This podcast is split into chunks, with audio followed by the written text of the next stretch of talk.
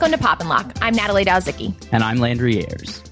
A sitcom with two Avengers living out their best suburban lives. What could be better? But we all know by now that in the Marvel Cinematic Universe, there's always a catch. Here to discuss everything that went down in Wanda's Westview is the Tomlinson Professor of Political Theory at McGill University, Jacob Levy. Hi, great to be back. And the creative director at FEE, Sean Malone. Yeah, thank you for having me again as well. This show contains so much that we could talk about. There really are so many different things that could take up the contents of this episode. But I think the most prominent thing that we should probably start with, because it's the starting point of the show, is the use of the television tropes that it relies on, and specifically those of TV sitcoms. Why do you think that vehicle was chosen by the showrunners to sort of move this story along. I, I, know we have the justification that Wanda, during her childhood, sort of was taking in these these dramas with her family, and that that pivotal moment uh, sort of was was integral to the formation of her trauma. But why do you think that they chose that to be what she touched upon? And that she would glom onto moving forward in dealing with this grief. What does that set of tropes and ideas do for the story? So, if, if I'm the showrunners, I'm thinking uh, of a couple of different things informing that choice. Uh, one, and the, the MCU creators are good about paying some attention to comics history without being simply obedient to it. But one thing is that uh, in the comics, Wanda and Vision had a very important miniseries in the 1980s, actually one of Marvel's very first miniseries, um, in which they tried to go lead a suburban life. And um, the dream. The um, a- after having had a tumultuous um, life, more or less together in the Avengers title for a long time, um, there that was what they were going to go try to do. And then in the 2010s, um, written by Tom King, there was a parallel and even darker miniseries just starring Vision and his created synthezoid family that, again, went to the suburbs as a way to explore what it was going to be like to be inside Vision's head. So there's there's a good comics inspiration for the um, for the move to the suburbs and the move to domesticity. The, the move to television history and the adaptation of sitcoms and the reference, uh, the kind of deep meta reference to sitcoms, uh, is a little bit, I think, show offy in a good way. Oh, I loved it. this, this, this, this, this was this was the first show of Marvel. This was Marvel Studios' first TV show the distinguishing here the new line of Disney Plus TV shows from the Netflix shows Agents of S.H.I.E.L.D.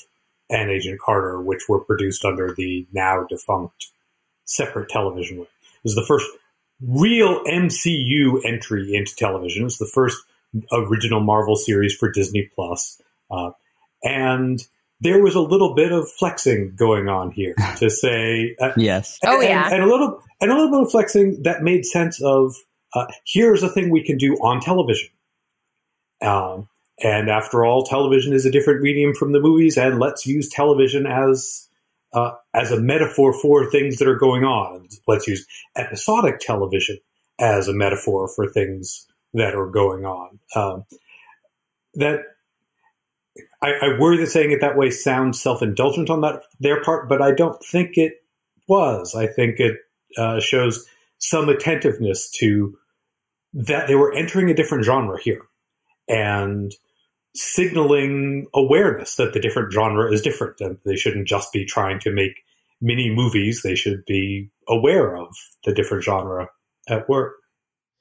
Yeah, I, I hadn't really thought a whole lot about the the meta aspect of that. The the idea that they're sort of commenting on their own entry into television uh, as well as you know r- relying on things from the comics. And obviously the comic book history I agree with a lot. I think that that's probably a big a big aspect of that choice. The other thing too and I, I think on a more practical level perhaps um, doing that not only facilitates a tremendous amount of nostalgia, which obviously is is pretty helpful for a lot of audiences, and it and allows us, you know, to find something really familiar immediately inside something that might be new otherwise, which is always a good, I mean, sort of a a good tactic.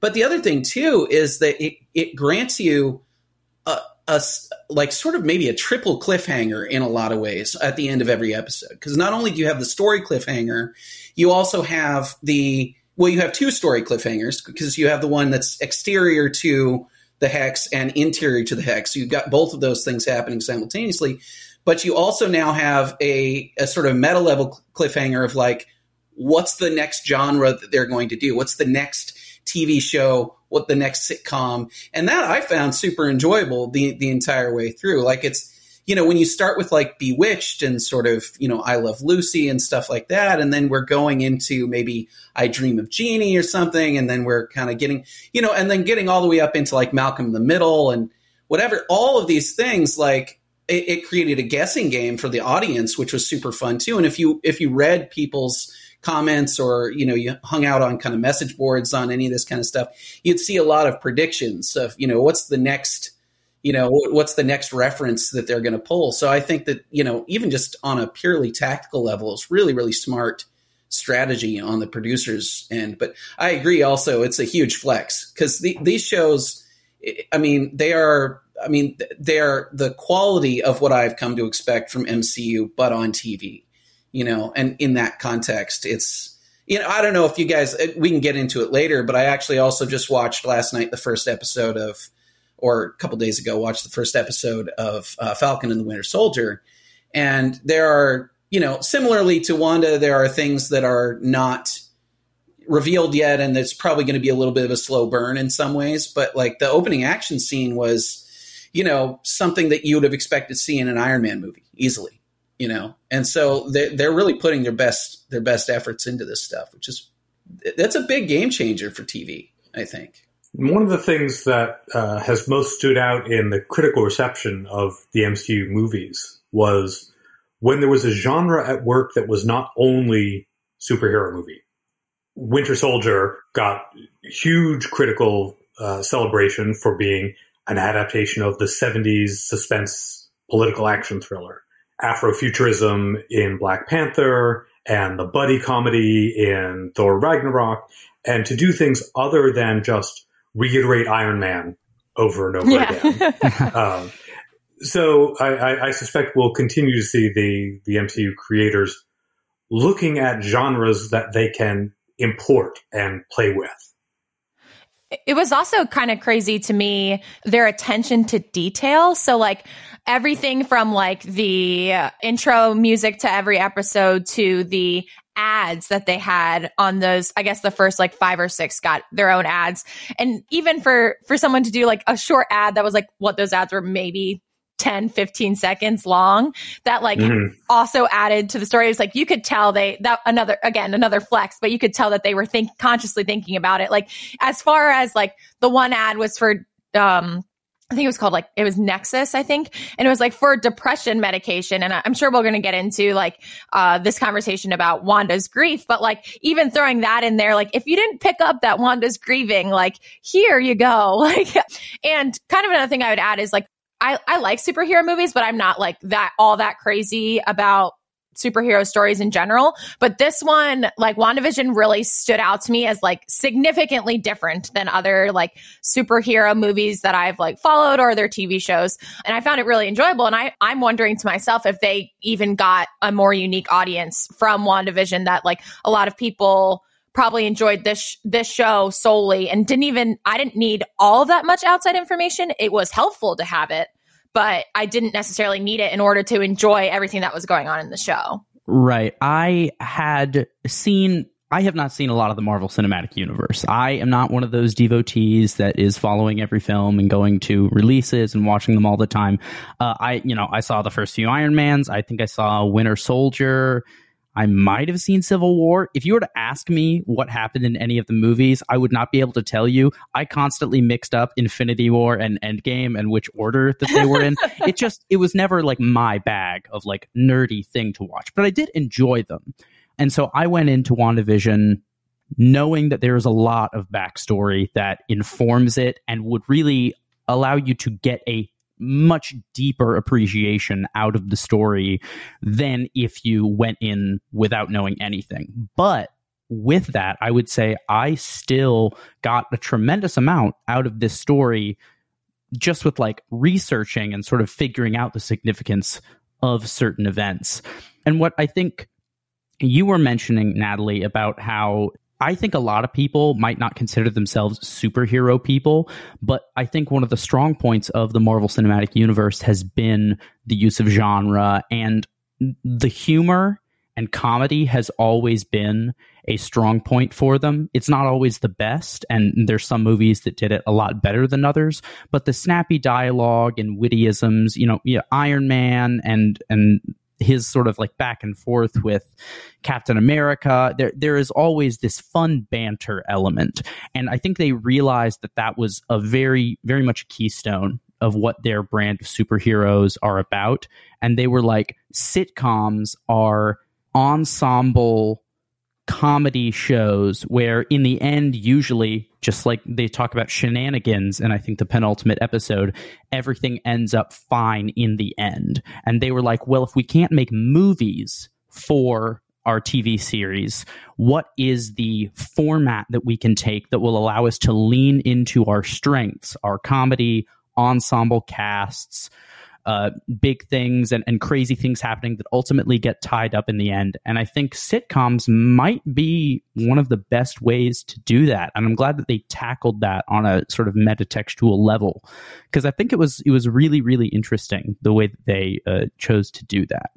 Yeah, you know, Landry, I think that um, Kevin Feige, I mean, obviously for a long time has has been I don't think anybody has to really say how much everybody should appreciate Kevin Feige's role in all of these things and how how impressive he has been over the last you know 15 years, really more. Honestly, you can Kevin Feige had worked on some of the um, Avi Arad Spider-Man movies. So, I mean, Kevin Feige's been around for for a long, long time. But the I I think that another part of the strength, and I think it goes to to how Natalie, I think you can enjoy some of these things without having a lot of that backstory, is that I think Kevin Feige is, has done a, such a great job over the years of finding ways to introduce elements from the backstory and be really reverent to a lot of the comics history because he is really that deeply familiar with it but without turning it into something where it's it's always purely fan service or it's purely something that you'd have to get you know, because again, I mean, going back to the beginning of this discussion, we have this this idea of these tropes. The tropes work on their own, right? But you can get a whole bunch of other layers to them if you understand the Vision and Wanda history and the Marvel Comics history of them, you know, having, you know, miniseries about these kinds of things and things like that. But you don't need it for that to still be something that works. And so I think Kevin Feige's walked a really fine line of finding ways to be really true to the spirit of the comics while also just focusing on telling really, really good stories over and over. And I, I think that's something that um, I, I, may end up talking about this a little bit later because it's kind of it, it all dominating my my life right now is the Snyder cut of the Justice League um, because I'm doing an out of frame episode on it on it near in the near future. But um, it's something that the DCEU I think has lacked to a large extent is is having somebody sort of in control of that who really not only has a love for the history of those stories and the characters, but who also really understands how to tell those stories, how to transfer them to another medium such as film or television. And I, I think that's been a struggle for you know for everybody but Kevin Feige at this point. I think. Yeah along that same vein, they do a really good job of transferring the story, like we said, to this to this medium but also transferring the story in a way that's that it's relatable right? So um it's very relatable to the audience and like so much of this show is about trauma and grief but even in the beginning it's not even in your face about it right um you don't really learn the extent of it gosh till season or episode 6 or 7 what is actually like deeply going on in um, Wanda's Wanda's head. What role do you think grief kind of plays in this story? And also, grief among the other characters that aren't Wanda as well, because we can see them go- kind of going through different mourning processes as well. I mean, for everyone, this isn't a spoiler. Like we all knew Vision was dead, right? So everyone was questioning when they saw, when they first saw the first trailer for WandaVision, they're like, hmm, how are they going to do this? Or, um, so kind of take, take us through what kind of what mourning and grief, what role they play in the show. One thing that I think is interesting about this is uh, how much Wanda's grief was told, not shown. Um, we we are at, at the, when the show begins, we are into her inappropriate, bizarre, superpowered coping mechanism. Um, and late in the show, we see a couple of kind of grand operatic outbursts. But by far the most effective grief scene in the show, and as well as being the most effective in the last long run of MCU things since Infinity War was Monica Rambeau's return. Um, and her return into the hospital where she had been sitting with her mother five years before. Um, the chaos of the return after the blip, after uh, Endgame, and confronting the grief of having lost her mother in the meantime and not, ha- not having been there to say goodbye to her uh, really one of the most unsatisfying things about Infinity War Endgame Spider-Man Far From Home was how likely, in an important sense, the death of half the universe and the chaos of the return was treated. That scene was the first time that I felt like the MCU was starting to really deal with the weight of what had happened even after Endgame and and then I think we were supposed to carry around our sense of Monica's grief.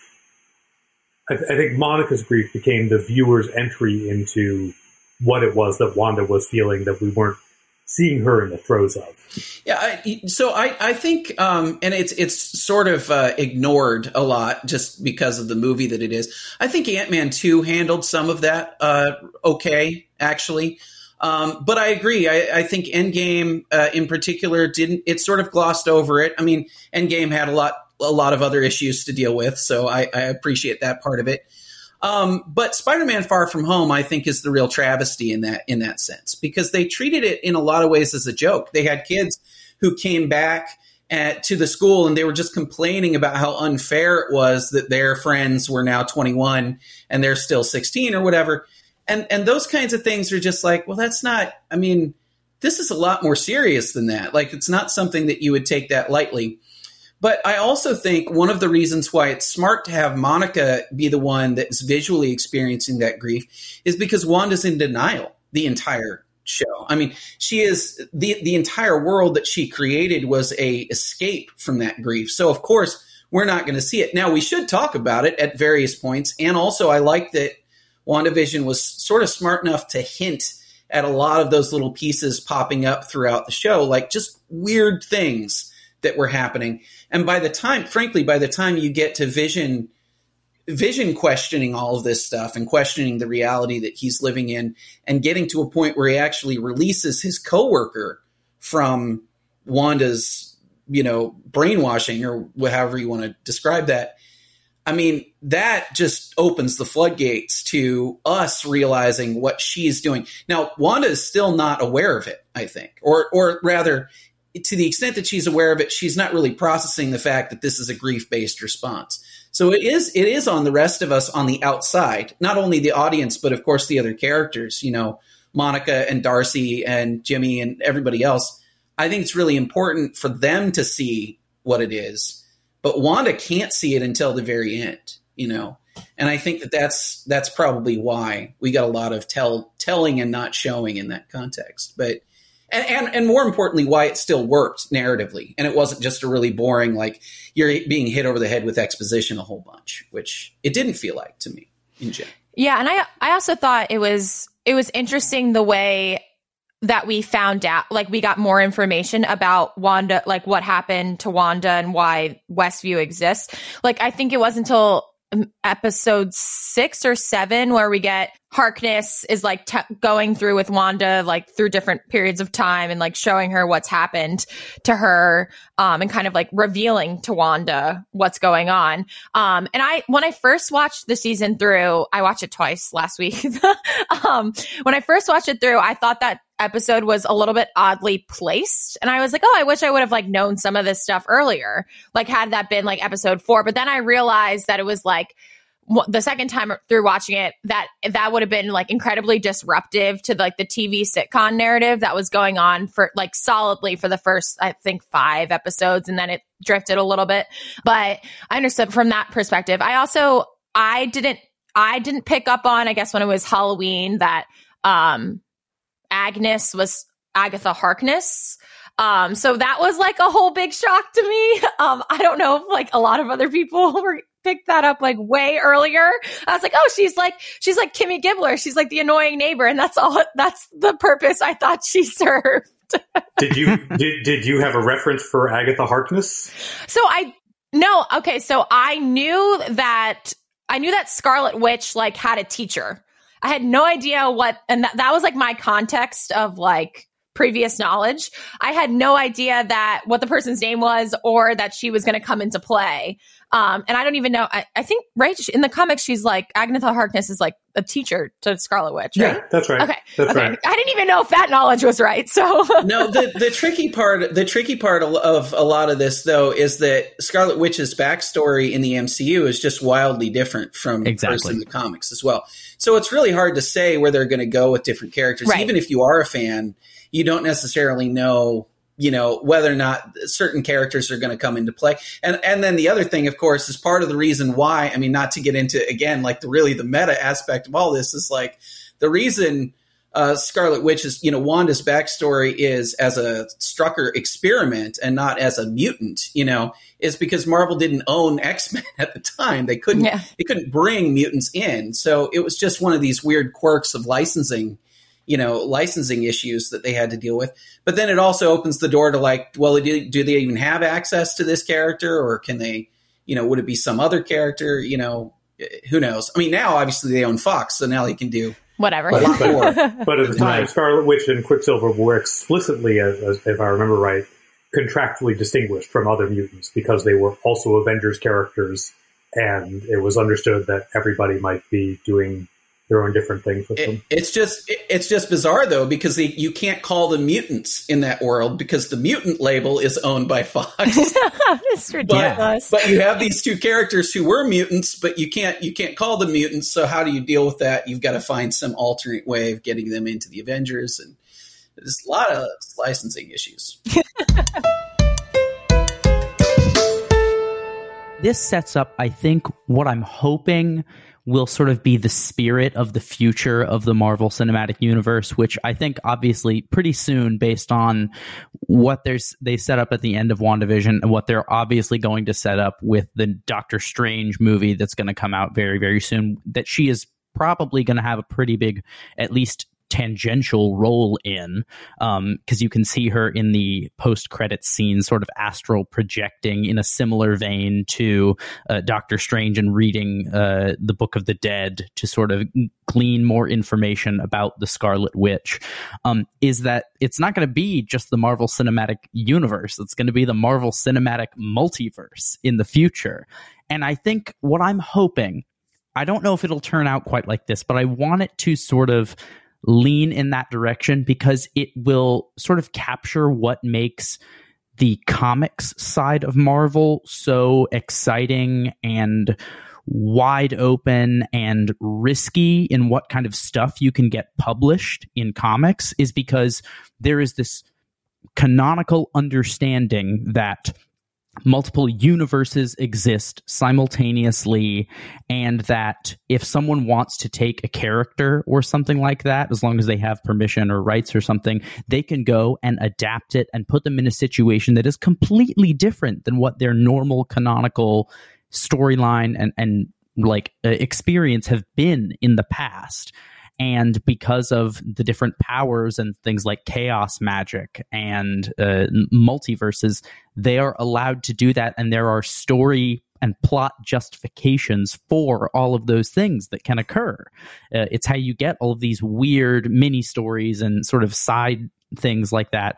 And previously, the Marvel Cinematic Universe has been different than the Marvel comic books, and it was different from the X Men but possibly now, and especially now that Disney owns all of these different franchises and has the ability to fully utilize them or a, a huge amount of them, I think we might see hopefully some risk taking. Maybe we'll get some X Men crossover. There, there was a like the subtle nod when they recast Pietro from his yeah. uh, previous actor to the one who played him in the X Men movies, uh, Evan Peters. I, I want to see more of that because I think it they they obviously are going to need more content. Now that streaming is a part of the game and it's not just movies, they're going to need to churn out even more superhero content to fill this void and this vacuum. And they're going to have to do some weird things like WandaVision. And I say just get weird with it. I think it's, it's an exciting time to get into Marvel. My prediction is different. I, I think that other than the what If and Loki series, which will be explicitly in and out of mainstream continuity because Loki has now diverged timelines as of Endgame, and What If has as its stated purpose checking out alternate timelines. Uh, I don't think that we're going to get the X Men, um, the previous X Men universe continuing to exist as a universe. At most, I think we'll get Wanda magicking mutants into existence in the mainstream Marvel universe in a reversal of her No More Mutants moment in the comics. Um, and we'll have Deadpool from time to time making reference to the fact that he used to live in a different universe and now he lives in this one. But, but, but we're going to get mainstream mutants in the mainstream MCU, not not a separate multiverse. The multiverse helps solve the Sony problem, though. The multiverse is going to let them have Spider-Man continuing to. You know, why is it that there's a separate Spider-Man verse with Venom that doesn't cross with the MCU, and yet there there are going to be multiple different Spider-Man running around the next Spider-Man movie? I, I think the multiverse is going to be a solution to the Sony problem.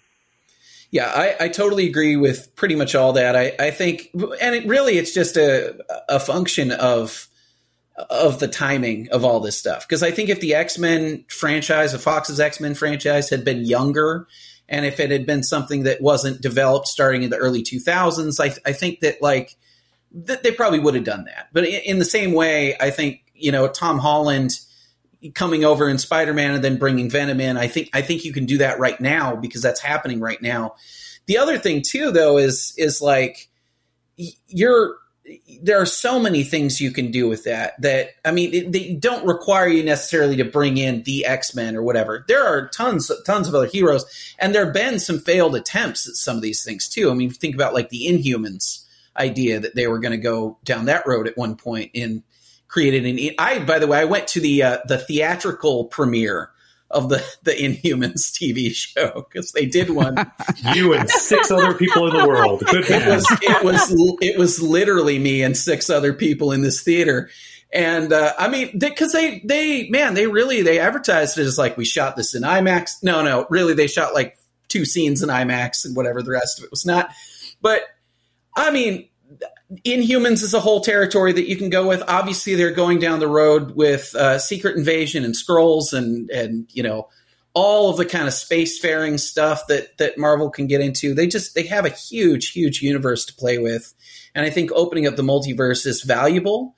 But I don't know if it's going to bring us like um, you know it brought us Evan Peters, but then they kind of walked that back Similarly, I kind of thought that bringing Mysterio in was going to be a part of the multiverse thing, and then they kind of walked that back. He's just actually pretty good for Mysterio's character, actually, to be completely fake yeah. in that sense. But but um, but at the same time, I mean, yeah, I think they're teasing it a lot more than, than they've actually gone down that road. I mean, it's a dream so of mine. I, I, it's a, it's a hope. I don't think I don't have high hopes that Disney is going to give me exactly what I want, but I can dream and and and I mean the, the, the Evan Peters cameo, the Evan Peters appearance was just one of the all time great moments. And even though it was so um, good, in in the end played with, not fully embraced, um, it was worth playing with. It was glorious.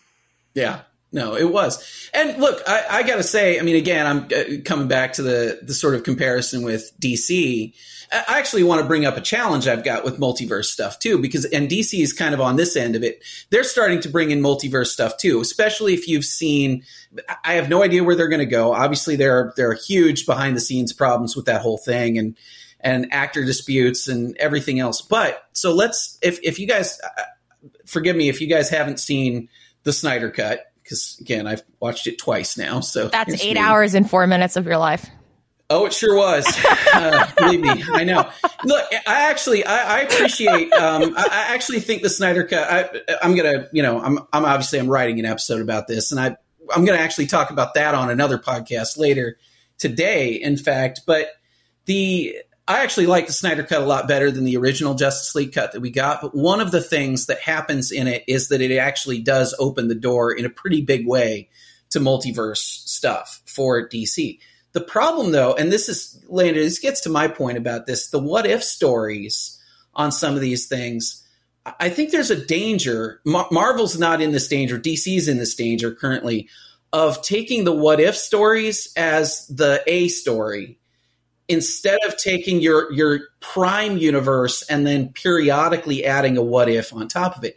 The reason this is a danger for DC and it's it's always been a problem with the sort of Snyderverse is you take a character like Superman who you should establish as somebody who is just unfailingly good and bright and upbeat and then instead of doing that story in the primary movies in your universe you're doing stories pulling from a character from a characterization of Superman that are more in line with like the injustice kind of universe, like the really dark Superman is sort of evil kind of territory.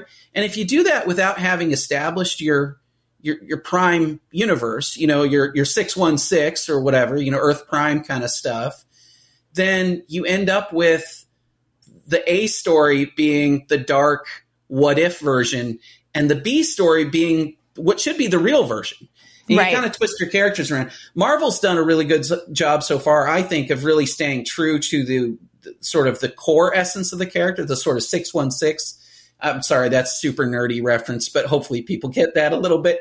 But like to get some of that kind of that as the primary thing. But doing that, I think, but that's been good because then you can do an alternate story and you can do a crazy timeline where everybody's a you know spider pig or whatever, and it's fine, right? but but you're not making that your main thing, and I think that the risk that you have with DC is that they're like everything that DC's done. It's too much too quickly in a lot of ways. Instead of building the universe from the core of the characters, they're jumping into some of these alternate stories. You know, right away with Batman, they started with with the Dark Knight Returns, which is not a, a you know shouldn't be a core canonical Batman story. It's a great Batman story, but it's an old Batman. It's a darker. It's a literally like murderous Batman. It's not the Batman that you want to start with. You know, and yet that's the one that they chose to bring in. So, uh, it, there's a risk there too. Was thinking about this as you as you were just talking about like staying true to the character and like having your having your A story and then having side side shoots off of that and making sure your A story is like the best one to tell. Um, and I, throughout watching WandaVision, I was struggling to decide whether or not Wanda is is the villain or supposed to be the villain in this story and whether or not like they, they, they didn't address the fact that like she had I mean tortured all of these people by keeping them in her in her world. And I guess like that got me thinking while you were talking about like the character's true story like it, so was Wanda supposed to be the villain? And then are we supposed to like feel bad for her because she's going through this like immense grief and can't even like recognize it for herself? And then like she like it was confusing whether or not uh, Wanda was supposed to be like a good like a hero. Uh, so I, I, have I have one one addition to that question in general for this discussion, which is I have I have long sort of held a theory that that increasingly t- TV and film writers are losing the plot in terms of knowing when somebody's actually a hero or not. so a question, a, no, I mean. Uh, quite, right, quite yeah. a lot of the time. I, I mean, I see I see people again like talking about the DCU stuff where you see Batman literally murdering people, and you go, "That's you don't think that that's the heroic version of this character, right? Like that's not what this is supposed to be.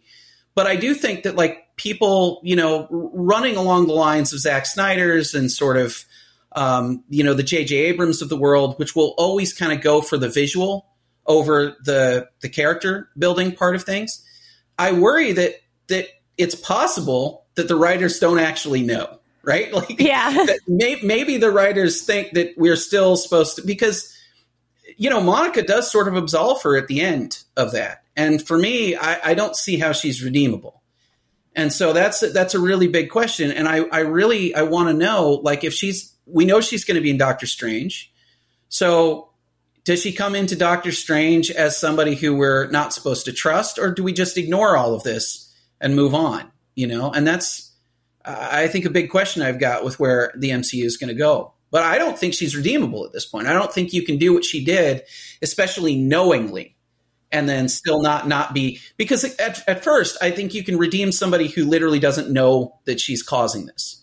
Once she does know she's causing this, to, to to return people to that state, knowing that it's torturing them, knowing that it's taking away their free will and everything else. I, I just don't know how you redeem that, and then it's so glossed over at the end, which is super weird.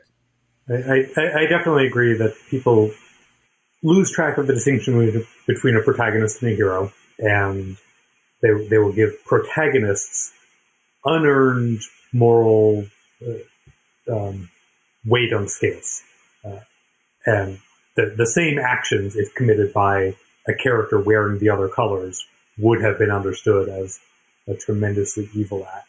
There's there's also genre stuff that I think they didn't manage the transition with perfectly, or they were a little bit more faithful than we are comfortable with to source material.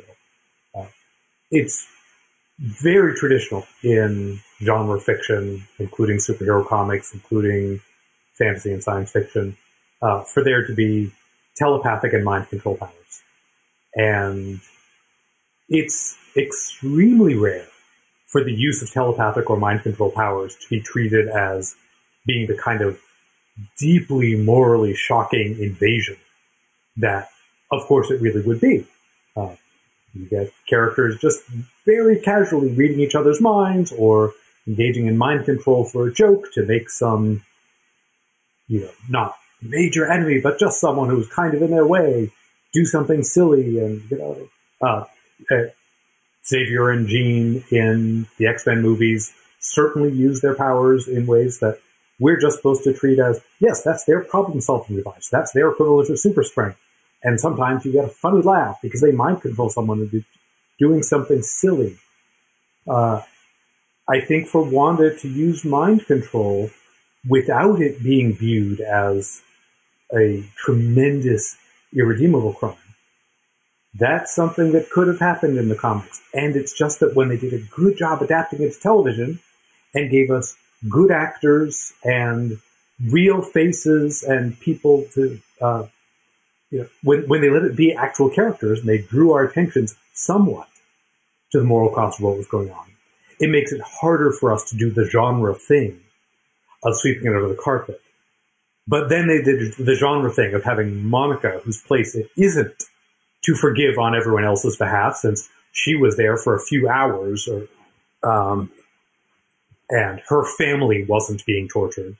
Uh, for Monica to be doing the forgiving is it, it didn't it didn't so I'll I'll point out too that so take the X Men movies for example. There there are plenty of instances where, um, and then actually I'll, I'll talk about Logan too because I think they're both really relevant here. But like take any of the any of the kind of previous X Men movies, maybe X Men X Men one or two, or maybe both. Xavier stops an entire room full of people dead, dead in their tracks. They can't move. The the difference, and and to your point, Jacob, I think you're absolutely right. Like the comics treat that as just a problem solving device. This is just something Xavier can do, and it's really impressive and it's cool and it's something that his powers are just that that big and expansive that he can take down an entire airport and everybody can just stop in their tracks I, I will say there's a distinction for me though that like that doesn't seem to hurt anybody. He seems to, I mean, other than stopping time for a second, but he stops time for everybody. There are obvious implications to free will and everything else that are a problem for that. But he's not actually torturing them, so they don't phys- physically experience pain. They're not like trying. like at the end of the sequence with Wanda, the when somebody comes out and says, "If you won't, if you won't let me go, just kill me." Like that is a level of horror that they touch on in this that like I don't think we've ever gotten in the in the X Men stuff until I was going to say until Logan, in which case we do see Xavier as a huge danger to everyone, right? At that point, you understand that he's causing, he's not just stopping people in their tracks, but he's stopping their hearts. He's stopping their lung function. He's, he's, you know, for, forcing people into tremendous pain, all of those kinds of things. But he's also seen as somebody who is a, you know, a 90 year old man who can't control it anymore and a huge danger to everyone, you know? So I think Logan actually deals with that relatively appropriately, only it's not his agency that's doing it. It's just the fact that he's old and can't control his powers anymore. I think when you get into the thing with Wanda though, it's it's a lot more terrifying because she's physically torturing people and hurting them and they and they experience it that way. It's not it's not just I lost 2 minutes of my life you know, because Xavier stopped me for a minute, but it's it's actually I was tortured for months and you know months on end. That's pretty that's pretty dark, and it is weird that Monica just sort of goes, "Hey, nobody's gonna nobody knows what you've been through." what do you mean? Like, like lots of us have lost loved ones over the courses of our lives, and we don't, you know, we don't suddenly enslave a town as a result. Like that's not that's not the normal response to that. I, I, I don't think they handled it entirely successfully, but it is the case that I've now forgotten the actress's name, but when Kitty Forman from the 70s show says, um, uh, if, if you're not going to release us, then kill us, uh, one doesn't return them to it after that. That's her wake up call to let them go. There's, I think there's a strong narrative suggestion that she doesn't know that they've been sharing her grief dreams, that she doesn't know that their consciousness has been still awake underneath the blanket of sitcom that she's put on them. Um, I, I, think she's been telling herself a story that she's put everyone into a happy life. And that still would have been wrong if knowingly done. She's still stealing their existing lives. But I, I don't think there's a suggestion that she knows she's causing suffering and maintains it. She, she doesn't know she's stealing their lives and maintains it uh, by, by two thirds of the way through the show. I think that's true. I, but I do also think that there's there's not any real atonement for it. First of all, to- totally agree. And secondly, she does she does put the wall back up as as things start to unravel for her. Once you know Vision starts disappearing and all that. So she does make a choice at, at one point to say that the wall is more important than these people's freedom. So, yes, a few of them managed to escape. Most of them perhaps managed to escape at that point, but she does put the wall back up. But again, I think the atonement thing is maybe more than anything else. Yes. It's just kind of the, the bad part. Yeah. Which just, she doesn't even seem to really acknowledge, oh, I did a really horrifying thing to a whole lot of people. And then it's kind of treated like, well, they're mad at me. Oh, I don't know. These people are just afraid of me. Well, yeah, of course they're afraid of you. Like, why, why yeah. wouldn't they be afraid of you? Yeah. I guess I, I was left unsatisfied by by that like part of the storyline, especially towards the end.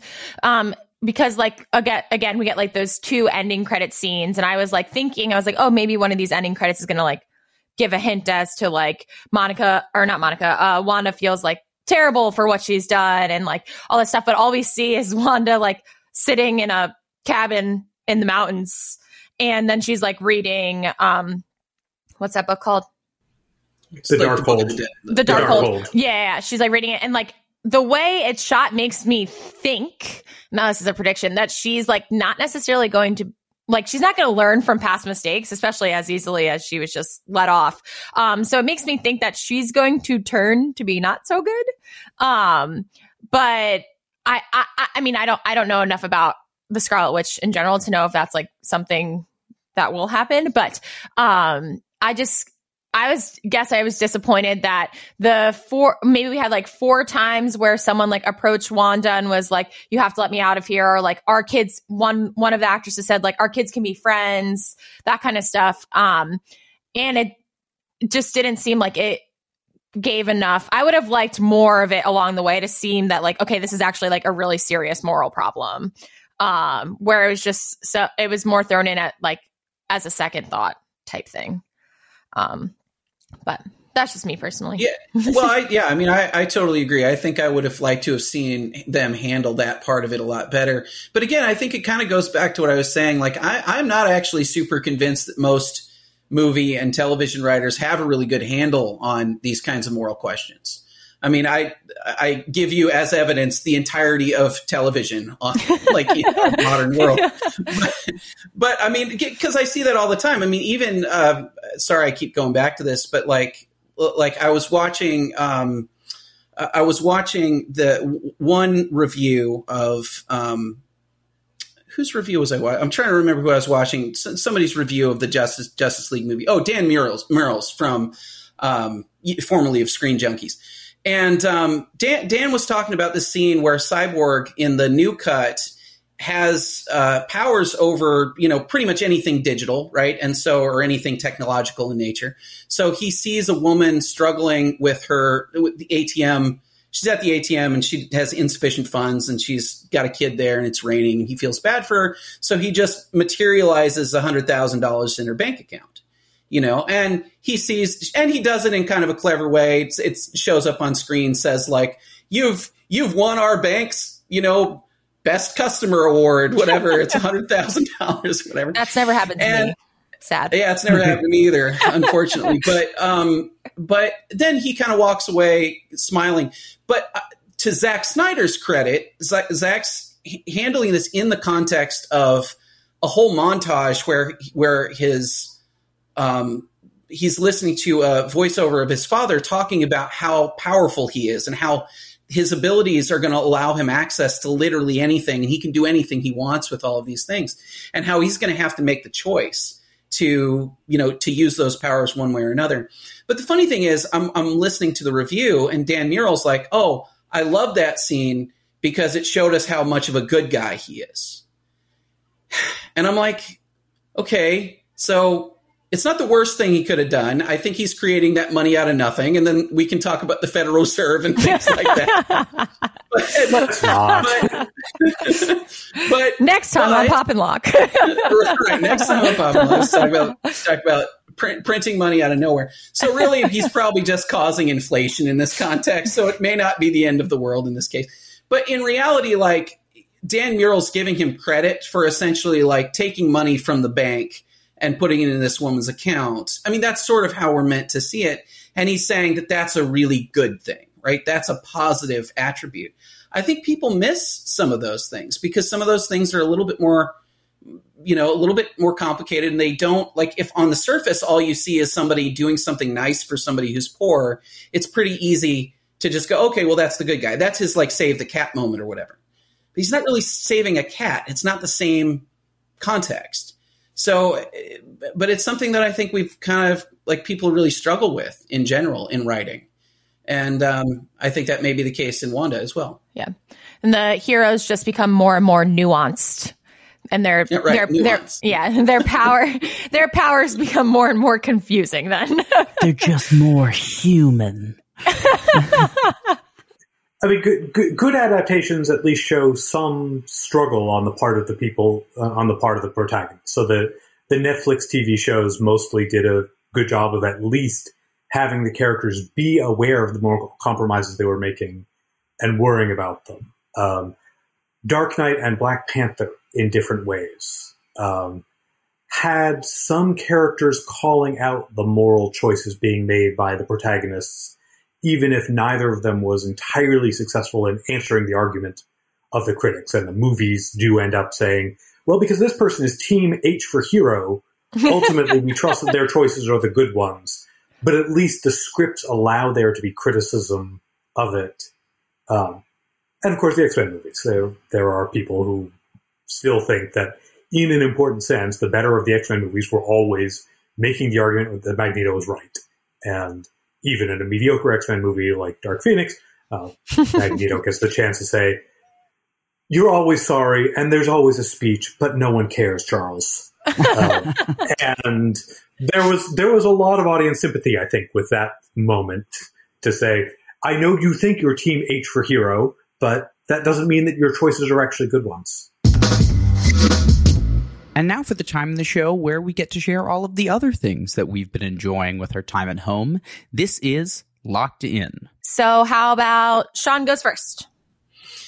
Yeah, um, apart from spending a tremendous amount of my life watching the Snyder Cut, um, I've uh, I, have actually weirdly, I, I, a lot of times like I like to work and, and put stuff on, you know, and kind of have stuff on. And I've been I've, I've been watching Lucifer on Netflix the last few weeks, and it's kind of interesting. I, I didn't really know what to expect. It's not the best show that I've ever seen by any stretch of the imagination, but it is kind of interesting, and I think it's particularly interesting in in the moral arena because, well, and, and in the characterization of Lucifer, it's actually based on a Neil Gaiman conception of the character, which I didn't know going in, and which actually explains a lot in terms of how much I actually like it versus what I kind of expected. But um, but one of the things that's really interesting about it is that Lucifer is constantly upset that the world blames him for evil because he is a punisher of evil and he does he is not a creator of evil. And i thought that was a pretty interesting take on the character himself. And then of course he um, you know he's a weird character and that gets into a lot of like religious metaphors and things like that. And i'm an atheist so that doesn't really like i have to kind of keep up with some of the deeper catholic stuff that's going on in the show but but um but it's interesting and i and i'm i've been kind of enjoying it and it's been sort of a light departure from a lot of the other things I spend my time doing. So it's been good. Last week, I finally had a chance to read a novel that came out uh, a year ago by a disclosure, a friend and former coworker of mine, Saleema Nawaz. Um, and it was a novel she'd been researching over the course of the previous seven years, set against the fictional world of a global pandemic of a novel coronavirus. Wow. Um, that Too was real. not not funny anymore. That, that, that was um, it was at the printers. Um, it was getting typeset last February. Wow. They rushed they rushed the ebook out for obvious reasons. Oh, I'm sure. Um, they were like, go, go, go. Book, yeah, and the physical book came out in August. Um, and it, it is fascinating, first of all, how much the research was paying off and creating a really very plausible and got a whole lot of things right image about how these things work. Uh, but it's it's really a, a, human character and relationship novel. It's not fundamentally an apocalypse novel, a disease novel. Um, it's a really lovely work, and I didn't read it over the winter because I wasn't. I wanted some escapism in my fiction, and I wasn't quite ready to read um, a, a, pandemic novel. Uh, but uh, uh, and it's it is in that sense not escapism, and some people might want to wait until it's all after, but but it's a really wonderful book, and I recommend it very highly. Oh, Songs for the End of the World. I didn't say the name. I'm sorry. Songs for the End of the World is the name of the novel. So I, for me, I just finished reading The Invisible Bridge, which was a, it's a fiction book uh, set in World War II. It's very good. Um, World War II fiction is like my bread and butter for books. I guess that's kind of uh, not really an escape, just more interesting to me. Um, and I re- I watched Yes Day on Netflix. Um, again, it was just like it's a comedy. It has Jennifer Garner in it. She's she's like the strict mom, and she tells her kids that they'll they're gonna celebrate Yes Day it's like a day she has three children and a day where the mom has to say yes to everything that the kids ask. And her kids range in age from like two to like teenager. Um so it's it's it's a really cute movie where they go from like the two year old wants to go to the ice cream store at like 10 a.m and they do some kind of ice cream. They do like the the biggest ice cream you can buy there. And if you eat it all in an hour like you get it for free type thing. Um range to like more like serious family relationship discussion that goes on too. Um, but it, it, was a cute movie, and I, I like Jennifer Garner. So, um, and then other than that, I haven't really been watching anything too new besides just keeping up with This Is Us, which is I've been watching for a few years now. And um, yeah, that's that's pretty. Oh, um, shoot, I'm gonna forget. Uh, Manifest comes back on, and I've been watching that on NBC. I think it's it's in its third season now. I thought it was going to get cut because of Corona because they were cutting all these shows that like only had half a fan base. Um, but that one's that one's like another typical like a plane leaves and then comes back five years later, but everyone on the plane thinks it only was like one short flight. Right. Um, it- that one. yeah, it's really good. I enjoy it. Um, more, it's not like Lost where they're like stuck on an island, but um, they come back to real life and it's suddenly five years later.